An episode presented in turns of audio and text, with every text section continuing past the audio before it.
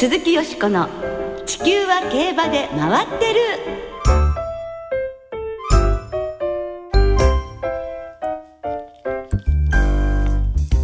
皆様こんばんは。お元気でいらっしゃいますか？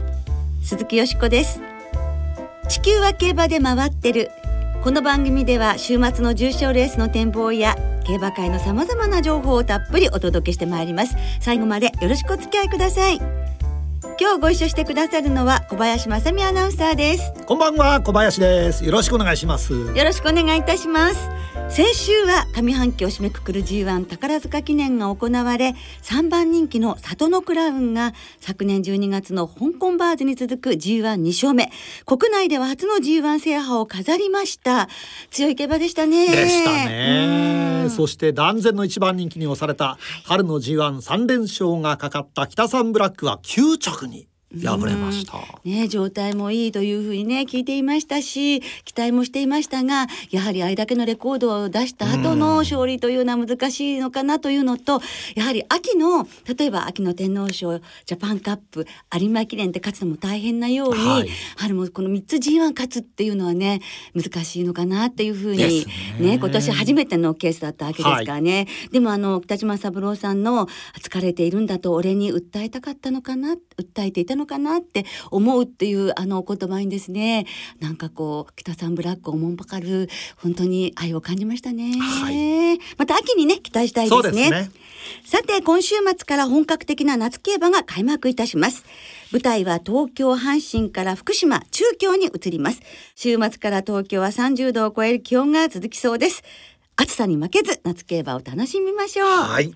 さあこの後はよしこさんと中野アナウンサーの進行でお送りします、はい、鈴木よしこの地球は競馬で回ってる。この番組は JRA 日本中央競馬会の提供でお送りします。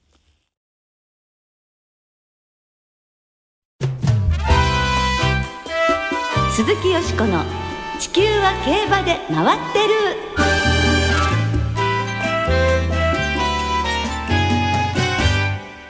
女性競馬実況アナウンサーのパイオニア、井口康子さん、インタビュー。ということで、えー、今週来週と2週にわたり、はい、女性競馬実況アナウンサーのパイオニア井口康子さんをゲストにお迎えしてたっぷりとお話を伺います。パイオニアでいらして今みたいなちょっと入りでよかったでしょうかっていうぐらいです。インタビューなんて言っちゃって、よくないんじゃないかって今 言ってからちょっと今反省してます。インタビューという感じでございます。落ち着いて、はい、はい、井口さんはあの我々競馬実況アナウンサーの大先輩、はい、え。ー、そして女性が競馬の世界で活躍する礎を築かれた方だと思いますが、はい、よしこさんにとって井口さんはどういった存在なんでしょうか？はい、もうあの今おっしゃった通りで競馬のメディアの世界で働く女性の道を切り開いてくださったもう心から尊敬する大先輩でいらっしゃいましてまた女性としてもその生き方とか、お姿とかとってもかっこいい方でいらっしゃいます。はい。それではご紹介いたしましょう。井口康子さんです。こんばんは。こんばんは。ようどよろしくお願いいたしますあの褒めすぎですよ二人とも。いやいやいやいやそんなことないですよね。いやいや心からそう思ってますよね。私はもうね自分で思ってこの道にこういうふうに来て今日に至ったわけではないんですね。私自身の意思とは全然関わりなく。えー、そうなんですそうです。はっと気がついたら、はい、今日ここにいるという感じなんですよ。まあそれはどういうことか。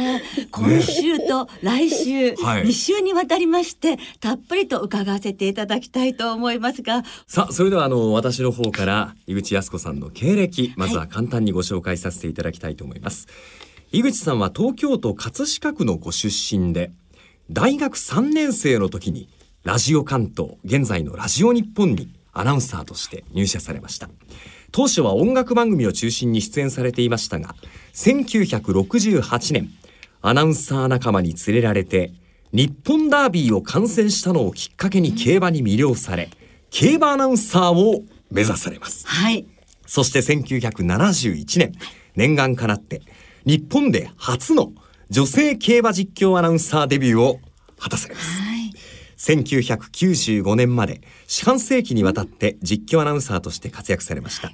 そしてラジオ日本退社後も競馬と関わり続けて女性競馬ジャーナリストクラブ会長 JRA 運営審議会委員など様々務められました。はい、もう本当に長く大戦でご活躍されていらっしゃるのですが、競馬との出会いというのが1968年の日本ダービーということですが、はい。そのまあ昭和43年、そうです。あのこの時はなんか七夕ダービーっていうね7月7日だったということですけど、あの初めてこの時競馬場にいらしたんですか？そうなんです。その時どういう印象をお持ちになられましたか？まり。にも人が多くてね、ええ。びっくりしましたえー、なんかねこの日は15 16万人ですって入場者数が。今より多いんですね。そうですね。当日は改正で入場者は16万人。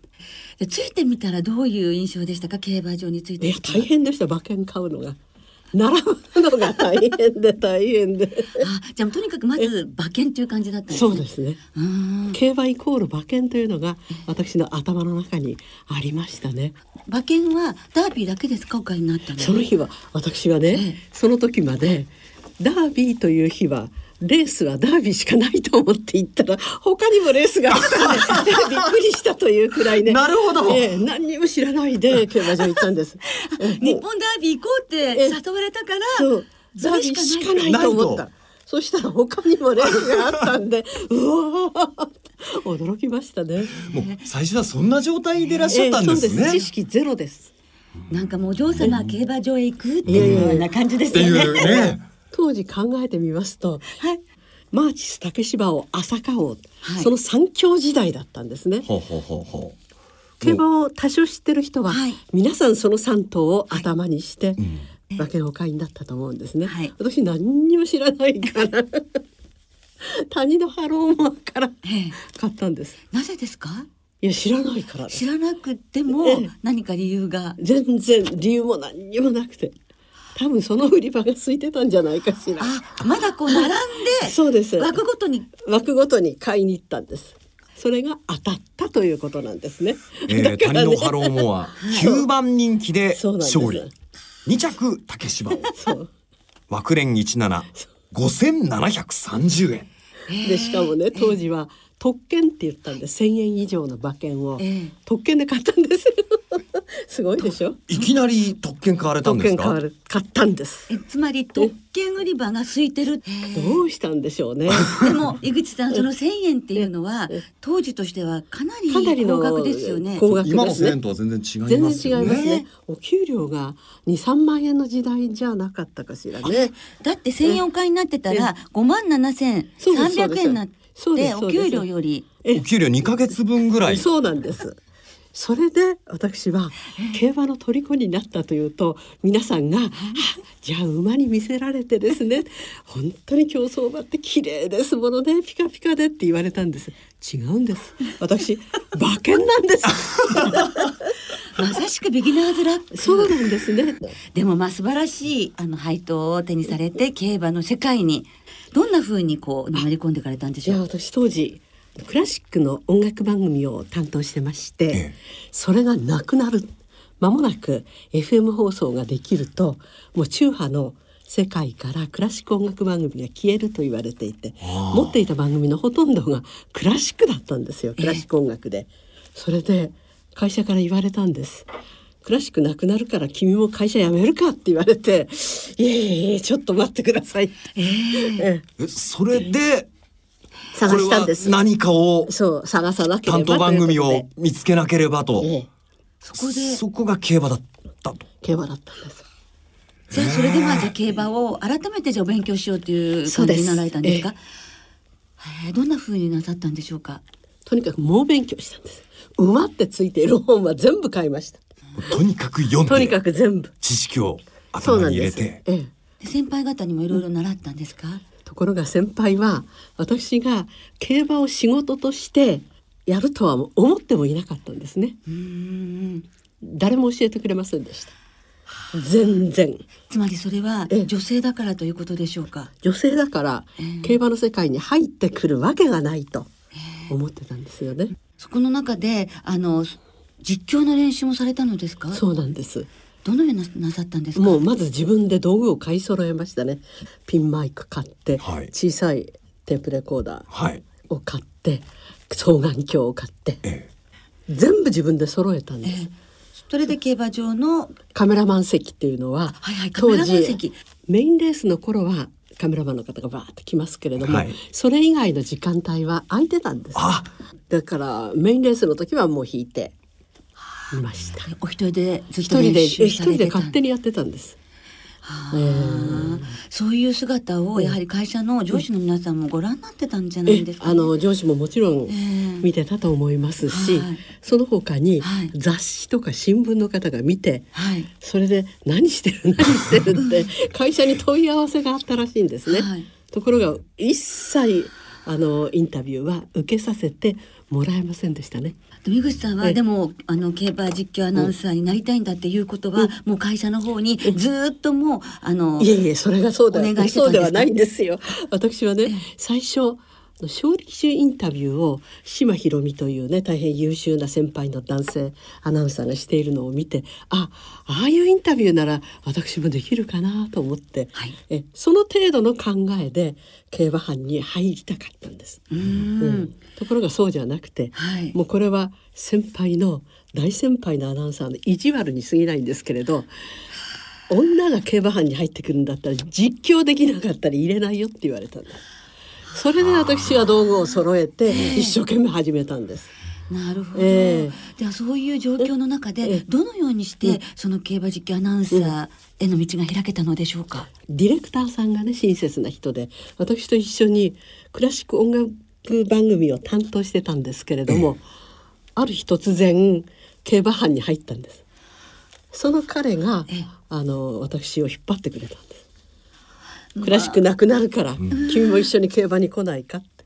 もうなんてあそうそうなんです。いいこタイミンとでしたグがねそうなんですでそういうことになりましたので、やはり先輩方ももうそれは無視はできないわけですからこう教えてくださると思うでしょ？違うんです。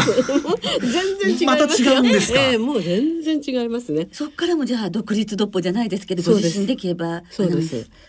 本来だったらはい昭和46年、えー4月からのオンエアだったんですけれども、それがもう猛反対だった。猛反対猛反発がありまして2ヶ月遅れたんですね。えーそれを会社側がどうなだめようかということで、へええでもあの女性がねお一人でよくそういう状況の中で、あのくじけずにね、そこですよはい、ね。もう素晴らしいと思うんですけど そのあたりはどういう気いや持ち私はもう入社した時から絶対人とは喧嘩しない。それは心に決めてましたから、今もいろんな思いはありますけれどあの表面的にはねどんな人に会ってもねもうニコニコするというのをね モットーにしてるんです。絶対喧嘩しない。まあそして2ヶ月遅れたというお話がありましたけれども、デビューされて、はい、はあでもその取り上げられ方もすごかった、えあのこのレースって決まった時からはい。密着取材っていうのがありましてね、え我が家まで来てずーっとそばにくっついてそういうこともありましたえ。でもデビュー戦の時ですよそうね。だからもうドキドキドキドキ緊張緊張が高まってるのにねねそういう写真も撮られたりして大変でした本当に。そんな中、うん最初の実況の出来栄えはどうだったのかなとだったんですよ。どどどういうことでしょう？いやいやちゃんと最後まで五輪っていうところまで言いましたよ。でも、うん何を喋ったか全然覚えてない。もうその時は。その時にはだから後になって新人ジョッキーにインタビューした時に、はい最初のレースのこと覚えてますかとお聞きすると全然覚えてない今調教師になっている根本康弘さんなんかは前から泥が飛んできて「いた!」っていうのしか覚えてないって おっしゃったことがあったんですけれどええ私もそのくらいですねだから最後まで言い切って「はあ」ってなって もう声出なくなりそうです。やっぱりすごく緊張さえーれたし、当時お隣に大橋巨泉さんがいましたしね。あその時何か大橋巨泉さんとお話しなさいました？最初にねレース実況するんだったらこんな東京競馬場みたいな難しい競馬場ではなく福島からデビューさせればよかったのにとかね。いろいろおっしゃってましたね。もうちょっと小回りなええ競馬場でと。そうですそうそういうふうにおっしゃってました。ええでまあですけれども長いね、間その競馬実況として活躍されていくんです。1995年までもう着々とキャリアを積み重ねられまして四半世紀にわたって実況アナウンサーとしてご活躍されました。あのお仕事が評価されてさまざまな賞を受賞されてらっしゃるんですよはい、ね、1977年度日本女性放送者懇談会賞現在の放送ウマン賞受賞されたんですよね、はい。この時はどういったお気持ちだったんでしょう？いやー女性が女性に与える賞というんですよ。それ、はい。嬉しかったですねやはりね、ええ認められたということで、ええそうですよね、えー女の方に認められたというのが嬉しかったです。うん。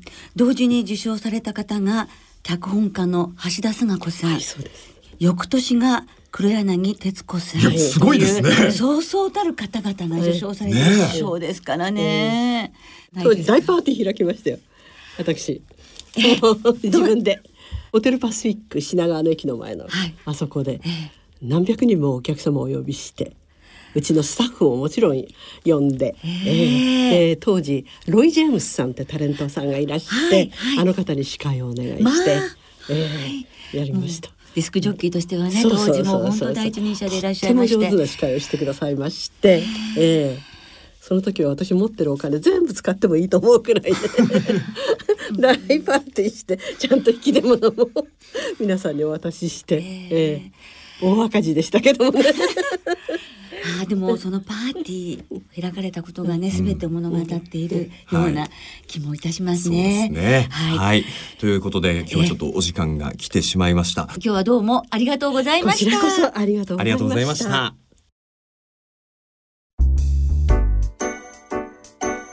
鈴木よしこの地球は競馬で回ってる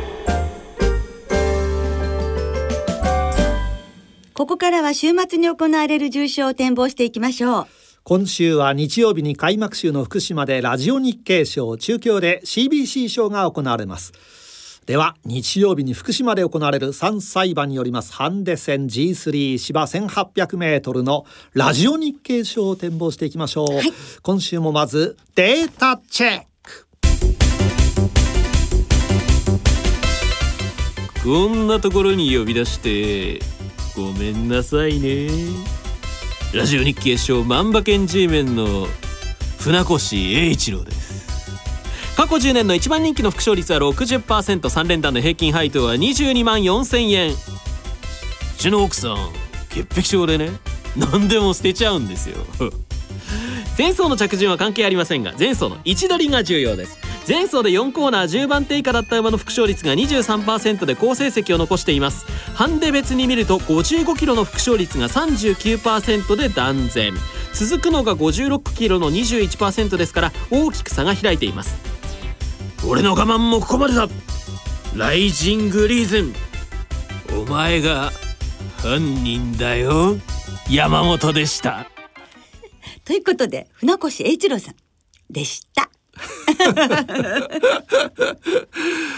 あのよくね、はい。2時間ドラマであの、ええ。カメラマンとか新聞記者とかそういう役をされてますね、2時間ドラマの帝王でいらっしゃいますかね、まあちょっとその片鱗を感じさせるようなはい山本さんでございました。似てたと思います。はい。でライジングリーズンということです。はい。はい、さて、えー金曜日お昼の時点で福島の天候は曇り芝田とともに涼です、はい。そして日曜日の福島は曇りの予報が出てまして気温31度ということで蒸し暑くなりそうですなねりね。これから本当そうですよね。さあラジオ日経賞よしこさんはどんな見解をお持ちでしょうか、そうですよ。もう社配ですもんね。そうです。私どもの社配です。私もこうやって携わらせていただいてるのでもう力入ります。当てたいですよ。ありがとうございます。はい。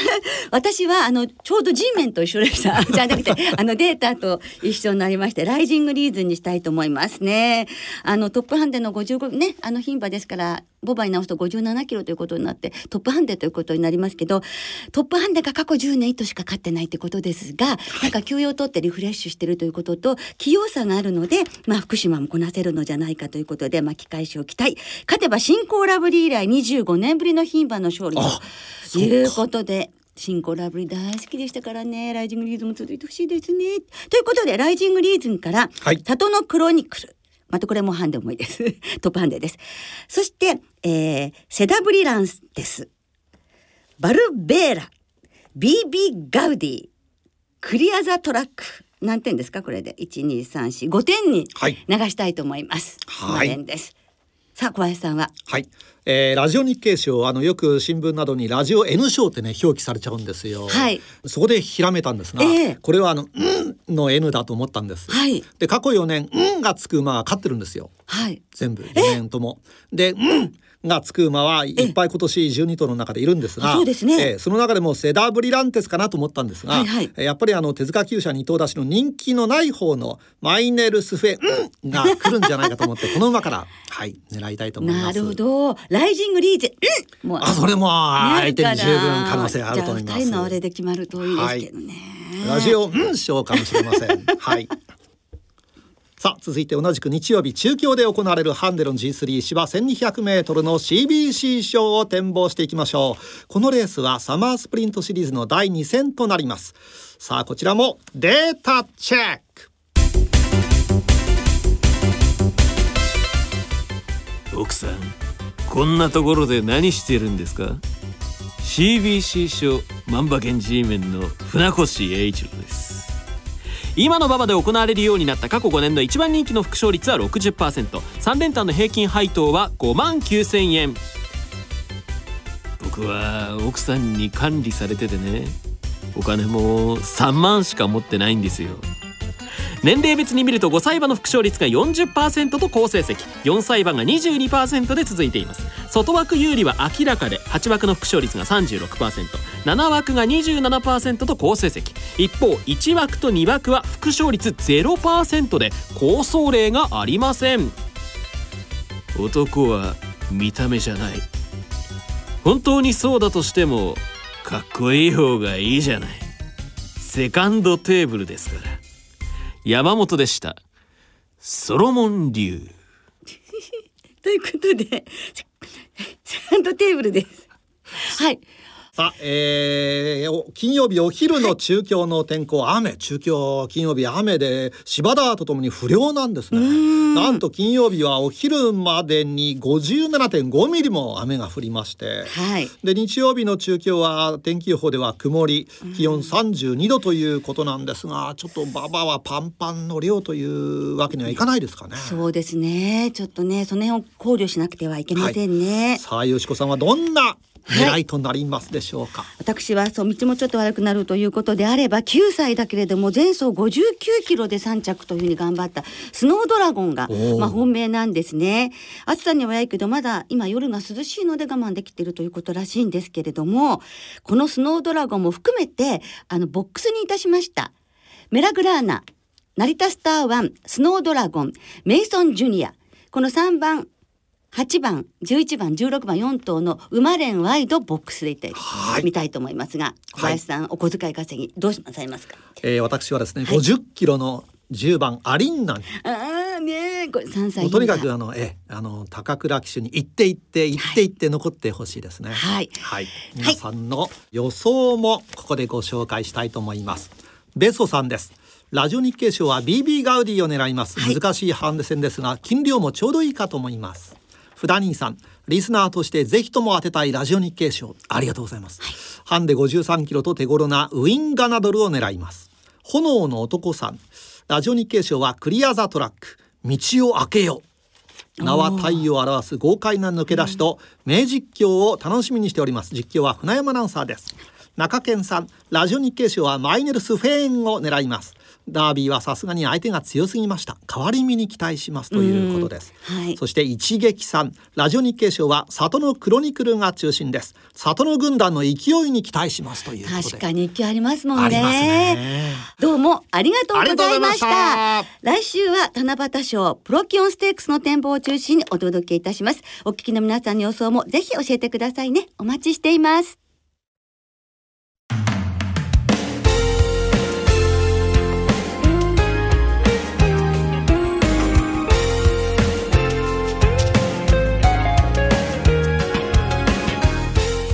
そろお別れの時間となりました。